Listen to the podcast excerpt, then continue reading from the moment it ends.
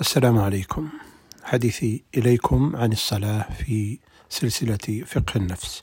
خرج عمر بن الخطاب رضي الله عنه إلى ماله بثمغ فأتته العصر فقدم المسلمون رجلا فصلى بهم فأقبل عمر يريد الصلاة فتلقاه الناس راجعين فسألهم مرتين أو ثلاثا كل ذلك يقول شغلتني ثمغ شغلتني لا تكون لي في مال أبدا أشهدكم أنها صدقة لله. وقال عبد الله بن مسعود رضي الله عنه من لم تأمره صلاته بالمعروف وتنهه عن المنكر لم يزدد من الله إلا بعدا. وقال معاذ بن جبل رضي الله عنه يا بني إذا صليت صلاة فصل صلاة مودع.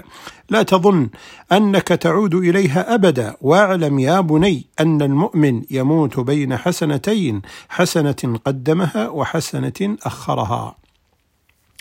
وحج عمرو بن الأسود فلما انتهى إلى المدينة نظر إليه ابن عمر رضي الله عنهما وهو يصلي فسأله عن فسأل عنه فقيل شامي يقال له عمرو بن الأسود فقال ما رأيت أحدا أشبه صلاة ولا هديا ولا خشوعا ولا لبسة برسول الله صلى الله عليه وسلم من هذا الرجل. ثم بعث إليه ابن عمر بقرى وعلف ونفقة فقبل ذلك ورد النفقة. ولما أصيب عمر بن الخطاب رضي الله عنه جعل يغمى عليه فقالوا إنكم لن تفزعوه بشيء مثل الصلاة. إن كانت به حياة فقالوا الصلاة يا أمير الصلاة يا أمير المؤمنين. فقال أه، صليت؟ قال فانتبه. فقال الصلاة. ها الله إذا ولا حظ في الإسلام لمن ترك الصلاة. قال فصلى وإن جرحه ليثعب دما. قال عبد الله بن مسعود رضي الله عنه لا تغالبوا هذا الليل فإنكم لا تطيقونه. فإذا نعس أحدكم فلينصرف إلى فراشه فإنه أسلم له. وكان لابن عمر رضي الله عنهما مهراس فيه ماء فيصلي فيه ما قدر له ثم يصير إلى الفراش يغفي إغفاءة الطائر ثم يقوم فيتوضأ ويصلي يفعل ذلك في الليل أربع مرات أو خمسة. واشترى تميم الداري رضي الله عنه رداء بألف درهم يخرج فيه إلى الصلاة. وعن أسلم قال كان عمر رضي الله عنه يصلي من الليل ما شاء الله أن يصلي حتى إذا كان من آخر الليل أيقظ أهله بالصلاة. وكان عبد الله بن أبي مليكة وقال عبد الله بن أبي مليكة سافرت مع ابن عباس رضي الله عنهما من المدينة إلى مكة ومن مكة إلى المدينة فكان يقوم شطر الليل. وكان تميم الداري رضي الله عنه إذا قام من الليل دعا بسواكه ثم دعا بأطيب حلة كان لا يلبسها إلا إذا قام من الليل يتهجد. قال عبد الله بن مسعود رضي الله عنه لا ألفين أحدكم جيفة جيفة ليل آه، قطرب نهار. قيل وما قطرب نهار؟ قال يقطع نهاره بالحديث. قال نافع كان ابن عمر رضي الله عنهما يطيل الصلاة قبل الجمعة. وقال محمد بن المنكدر لو رأيت ابن الزبير رضي الله عنه يصلي تحت ظل شجرة كأنه غصن من أغصانها ويجيئه المنجنيق من هنا وها هنا فما يلتفت إليه. وقال ثابت البناني كنت أمر بابن الزبير رضي الله عنه وهو يصلي خلف المقام كأنه خشبة منصوبة أو حجر منصوب لا يتحرك. وخرج علي بن أبي طالب رضي الله عنه في أول ليلة من شهر رمضان والقناديل تزهر وكتاب الله يتلى في المساجد فقال نور الله لك يا عمر بن الخطاب في قبرك كما نورت مساجد الله بالقرآن. قال الشداد بن أوس رضي الله عنه ألا أنبئكم بأول الإيمان يرفع؟ قال الخشوع. وسئل الأوزاعي عن الخشوع في الصلاة قال غض البصر وخفض الجناح ولين القلب وهو الحزن الخوف. وقال الحسن البصري رحمه الله كل صلاة لا يحضر فيها القلب فهي إلى العقوبة أسرع. وقال ابن تيمية رحمه الله العبد وإن أقام صورة الصلاة الظاهرة فلا ثواب إلا على قدر ما حضر قلبه فيها منها. وقيل لعامر بن عبد القيس ابن عبد قيس أتحدث نفسك في الصلاة؟ قال أحدثها بالوقوف بين يدي الله ومنصرفي وقال ابن القيم رحمه الله للعبد بين يدي الله موقفان موقف بين يديه في الصلاة وموقف بين يديه يوم لقائه. فمن قام بحق الموقف الأول هون عليه الموقف الآخر. ومن استهان بهذا الموقف ولم يوفه حقه شدد عليه ذلك الموقف.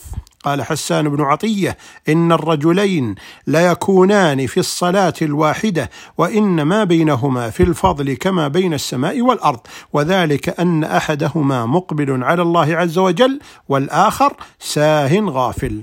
وقال ابن القيم وإنما يقوى العبد على حضور على حضوره في الصلاة واشتغاله فيها بربه عز وجل إذا قهر شهوته وهواه وإلا فقلب قد قهر قد قهرته الشهوة وأسره الهوى ووجد الشيطان فيه مقعدا تمكن فيه كيف يخلص من الوساوس والأفكار. وسمع عامر بن عبد قيس أناسا وما يذكرونه من أمر الضيعة في الصلاة؟ قال أتجدونه؟ قالوا نعم. قال والله لأن تختلف الأسنة في جوفي أحب إلي من أن يكون هذا مني في صلاتي. وقال ثابت البناني كابدت الصلاة عشرين سنة وتنعمت بها عشرين سنة. وقال الحسن البصري ما نعلم عملا أشد من مكابدة الليل ونفقة هذا المال. قال أحمد بن سنان القطان رأيت وكيعا إذا قام في الصلاة ليس يتحرك منه شيء لا يزول ولا يميل على رجل دون الأخ... على رجل دون الأخرى. قال أبو بكر بن عياش رأيت حبيب ابن أبي ثابت ساجدا فلو رأيته قلت ميت يعني من طول السجود. وكان علي بن الحسين إذا توضأ يصفر و فيقول له أهله ما هذا الذي يعتادك عند الوضوء؟ فيقول تدرون بين يدي من أريد أن أقوم؟ قال وكيع بن الجراح من لم يأخذ أهبة الصلاة قبل وقتها لم يكن وقرها. وقال ابن رجب استحب استحب كثير من السلف المشي إلى المساجد قبل الآذان وكان الإمام أحمد يفعله في صلاة الفجر. وقال سفيان بن عيينة لا تكن مثل العبد السوء لا يأتي حتى يدعى ائت الصلاة قبل النداء وكان إبراهيم ابن ميمون المروزي إذا رفع المطرقة فسمع النداء لم يردها. قال إبراهيم التيمي إذا رأيت الرجل يتهاون في التكبيرة الأولى فاغسل يدك منه. وقال إسماعيل بن عمرو رأيت سفيان الثوري ورأى رجلا يتوضأ بعدما أقام المؤذن للصلاة فقال هذه الساعة تتوضأ لا كلمتك ابدا. وقام وقال الحسن البصري يا ابن آدم وماذا يعز عليك من دينك إذا هانت عليك صلاتك? وقال يحيى بن أبي كثير خصلتان إذا رأيتهما في الرجل فاعلم أن ما وراءهما خير منهما إذا كان حابسا للسانه يحافظ على صلاته. قال ثابت البناني لا يسمى عابدا أبدا عابدا وإن كان فيه كل خصلة خير حتى تكون فيه هاتان الخصلتان الصوم والصلاة لأنهما من لحمه ودمه. قال سعيد بن المسيب ما لقيت الناس منصرفين من صلاة منذ أربعين سنة. وقال وكيع كان الأعمش قريبا من سبعين سنة لم تفته التكبيرة الأولى واختلفت إليه قريبا من سنتين ما رأيته يقضي ركعة. قال ربيعة بن يزيد ما أذن المؤذن لصلاة لصلاة الظهر منذ أربعين سنة إلا وأنا في المسجد إلا أن أكون مريضا أو مسافرا. وقال سعيد بن المسيب ما أذن المؤذن منذ ثلاثين سنة إلا وأنا في المسجد؟ وكان بشر بن الحسن يقال له الصفي وإنما سفي سمي الصفي للزومه الصف الأول في مسجد البصرة خمسين سنة. قال سليمان بن حمزة المقدسي لم أصلي الفريضة قط منفردا إلا مرتين وكأني لم أصلهما قط وكان قد قارب التسعين. قال الأوزاعي لؤم الرجل ودناءة نفس ودناءة لؤم بالرجل ودناءة نفس يفوته وقت الصلاة يكسب دانقا. وقال محمد بن نصر المروزي ولا نعلم طاعة يدفع الله بها العذاب مثل الصلاة. قرأ ثاب وقرأ ثابت البناني أكفرت بالذي خلقك من تراب ثم من نطفة ثم سواك رجلا وهو يصلي صلاة الليل ينتحب ويرددها. وقال الإمام أبو حنيفة ليلة وقام الإمام أبو حنيفة ليلة يردد قول الله جل وعلا بل الساعة موعدهم والساعة أدهى وأمر ويبكي ويتضرع إلى الفجر. وقال الوليد بن مزيد كان الأوزاعي من العبادة على شيء. ما سمعنا بأحد قو قوي عليه. ما أتى عليه زوال قط إلا وهو قائم يصلي. وقال عبد الله بن الإمام أحمد كان أبي رحمه الله يصلي في كل يوم وليلة ثلاثمائة ركعة فلما مرض من تلك الأسواط أضعفته فكان يصلي في كل يوم وليلة مئة وخمسين ركعة وقد كان قرب من الثمانين. وكان الأوزاعي يحيي الليل صلاة وقرآنا وبكاء وكانت أمه تدخل منزله وتتفقد موضع مصلاه فتجده رطبا من دموعه في الليل. وقال وقال حسين الكرابيسي بت مع الشافعي ليلة فكان يصلي نحو ثلث الليل فما رأيته يزيد على رأيته يزيد على يزيد على خمسين آية فإذا أكثر فمئة آية وكان لا يمر بآية بآية رحمة إلا سأل الله ولا بآية عذاب إلا تعوذ وكأنما جمع له الرجاء والرهبة جميعا. وقال عبد الرزاق الصنعاني رحمه الله قدم علينا سفيان الثوري صنعاء وطبخت له قدر سكباج فأكل ثم أتيته بزبيب الطائف فأكله ثم قال يا عبد الرزاق أعلف الحمار وكده. ثم قام يصلي حتى الصباح. وكان الربيع بن خثيم بعدما سقط شقه يهادى بين رجلين إلى مسجد قومه. وكان أصحاب ابن مسعود يقولون يا أبا يزيد قد رخص لك لو صليت في بيتك. فيقول إنه كما تقولون.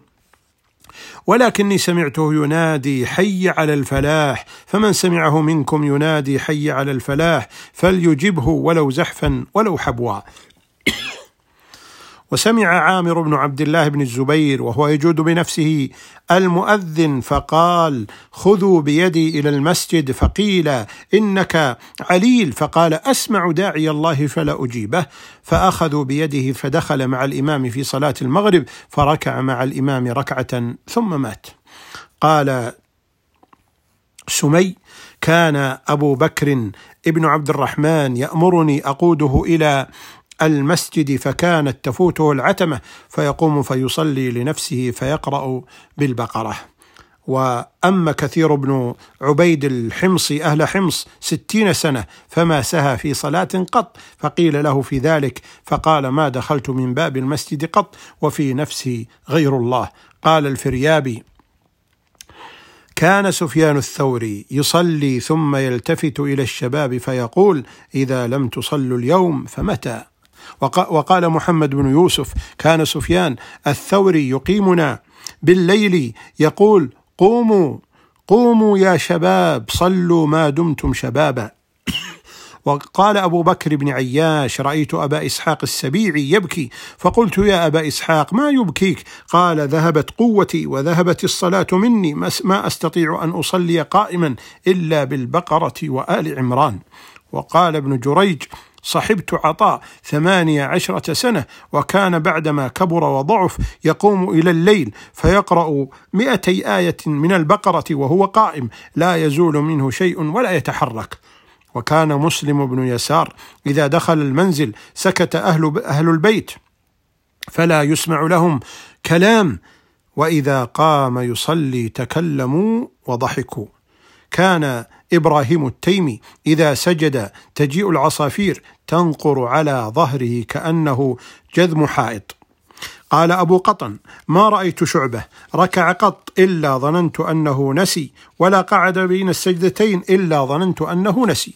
وقال ميمون ابن حيان ما رأيت مسلم ابن يسار ملتفتا في صلاته قط خفيفة ولا طويلة ولا انهدمت ناحية من المسجد ولقد انهدمت ناحية من المسجد فزع أهل السوق لهدته وإنه لفي المسجد في صلاته فما التفت؟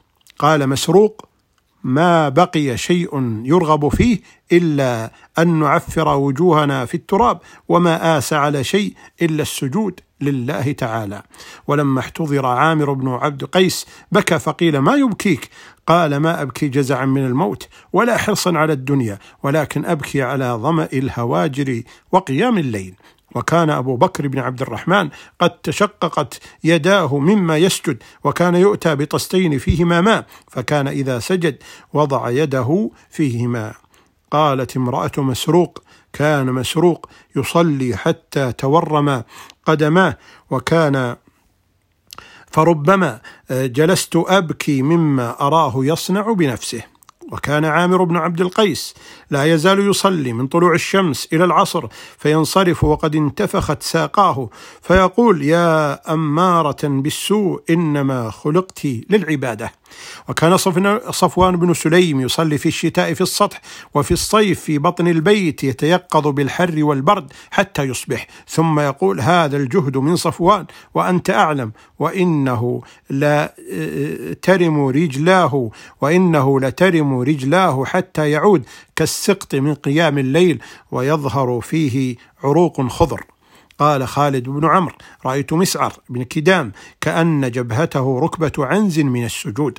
وقال عطاء بن السائب رأيت مصلى مرة الهمداني مثل مبرك البعير. وقال سليمان التيمي لأهله هلموا حتى نجزئ الليل فإذا شئتم كفيتكم أوله وإن شئتم كفيتكم آخرة. وكان عامر بن عبد قيس يقول من من أقرئ فيأتيه ناس فيقرئهم القرآن ثم يقوم فيصلي إلى الظهر ثم يصلي إلى العصر ثم يقرئ الناس إلى المغرب ثم يصلي ما بين العشاءين ثم ينصرف إلى منزله فيأكل رغيفا وينام نومة خفيفة ثم يقوم لصلاته ثم يتسحر رغيفا ويخرج.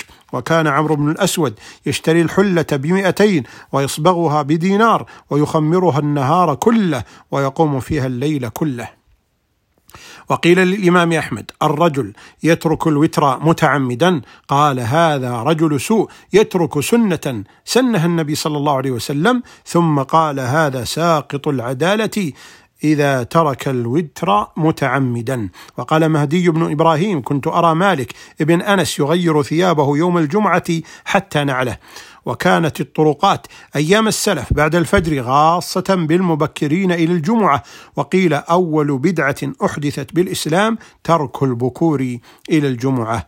وأنشد ابن المبارك أخا له كان يصحبه واغتنم ركعتين زلفى إلى الله إذا كنت فارغا مستريحا.